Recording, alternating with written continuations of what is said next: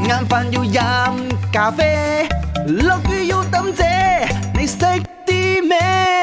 你識啲咩啊？請問你牛仔褲嘅袋上面一個袋仔，愛嚟做乜嘢嘅咧？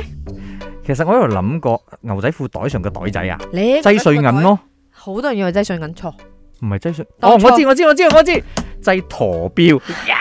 呢個咪問過咯，唉哦好彩問過你都答啱，幾驚係問過你都答錯啊！真係嗱，呢冇 A、一 B、題 C 我都答啱啊！關於 jeans 嘅呢一個問題咧，就真係誒冇出過啦。點解牛仔褲係藍色噶？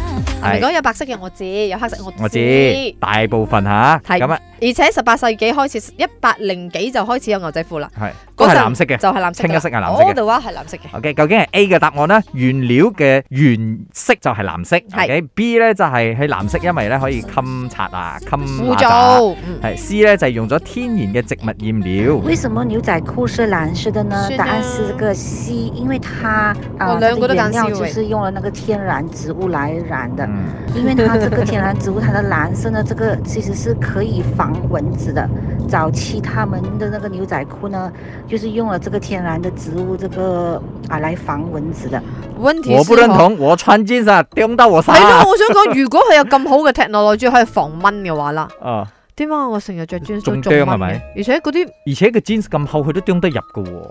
都，如果你防嘅話，係一定要發出氣味噶嘛。嗯，咁 jeans 有冇味咧？誒又你冇洗咪有？ 有有真正嘅答案喺我放假之際， A 阿明又沉船啊！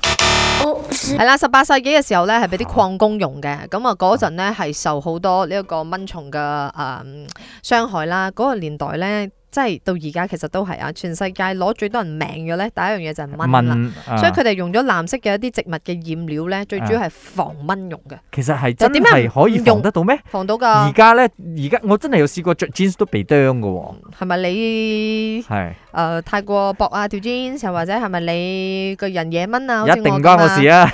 所以真正嘅答案係 C 啊！原來牛仔褲當初被發明嘅時候用咗天然嘅染料，係啦，所以就係藍色嘅。啱啱好，唔遲有唔早，咪啱 channel。